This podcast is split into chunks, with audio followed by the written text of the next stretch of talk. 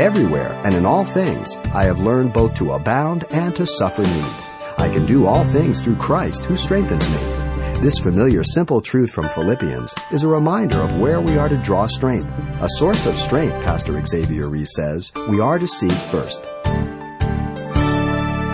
Now, there's a legitimate time for each of us to use common sense and do whatever is needed in preparation of the circumstance and situation, but not after God has spoken to us very specifically.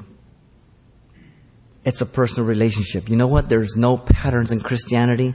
It's not an automatic transmission. It's a stick, man. How God deals with me is not the way He'll deal with you. What He allows me to do in a situation is not what you should be doing in yours. It's personal. When God has ministered to you, clearly, to stop trying to convince your daughter or your son to Christ. And He tells you just pray and rest in me. But you continue manipulating and working them to convince them and uh, you drive them further away at times. When God has assured you that He has gone before you in family matters, in situations, and that He's going to take care of it, but when you're there, it doesn't seem to work out the way you think it should. So you start explaining and, and informing, and, and, and you make things worse because you haven't rested in what God has told you. Listen to um, Proverbs 3 5 through 8. Trust in the Lord Yahweh with all your heart and lean not to your own understanding. In all your ways acknowledge Him, and He shall direct your paths. Do not be wise in your own eyes. Fear the Lord Yahweh and depart from evil. It will be health to your flesh and strength to your bones. Whoa. You know anything about that? Everyone in this auditorium should know the joy of this type of victory. And everyone in this room should know the agony of defeat. when we don't trust Him.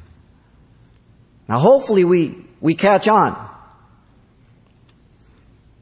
And we get tired of that defeat.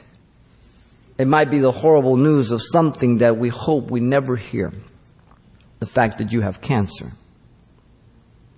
One of your grandchildren are born with deformities or difficulties. Reality, where we live.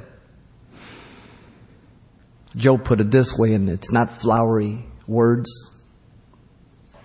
Decoration. Job 121 says, Job speaking, Naked I came from my mother's womb, and naked shall I return there. The Lord Yahweh gave, and the Lord Yahweh has taken away. Blessed be the name of the Lord Yahweh. His sons, his daughters, everything he has. Though he slay me, yet will I trust in him. Job 13, 15. Mm. Lord, I want to be that. Help me to learn my lessons. You've been listening to Simple Truths with Pastor Xavier Reese, a daily devotional of the enriching and precious truths found in God's Word.